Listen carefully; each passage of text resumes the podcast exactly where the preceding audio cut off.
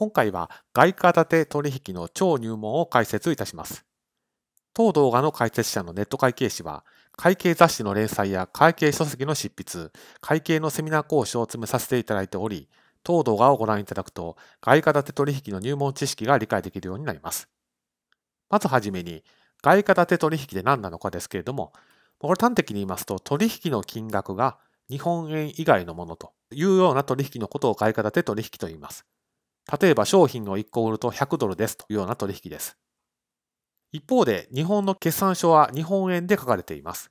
アメリカドルで決算書を作るようなことは認められていません。じゃあ結論としては日本円で決算するので外貨建て取引を日本円で表現する必要が出てくると。これが外貨建て取引の簿記の学習の出発点となります。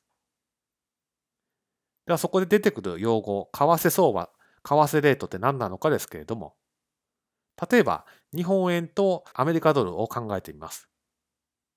でこの日本円について1ドルと交換をしたら104円で交換をしますよといったようなレートがあるとします。でこのレートのことを為替相場とか為替レートというふうに言います。ですから例えば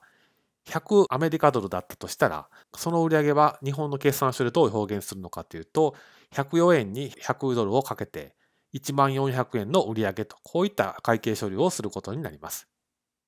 ですので、当動画で押さえておいていただきたいのは、円と外貨を交換する比率のことを為替相場、為替レートといって、まあ、そのレートを使って簿記の処理をしていくことになるということを覚えておいてください。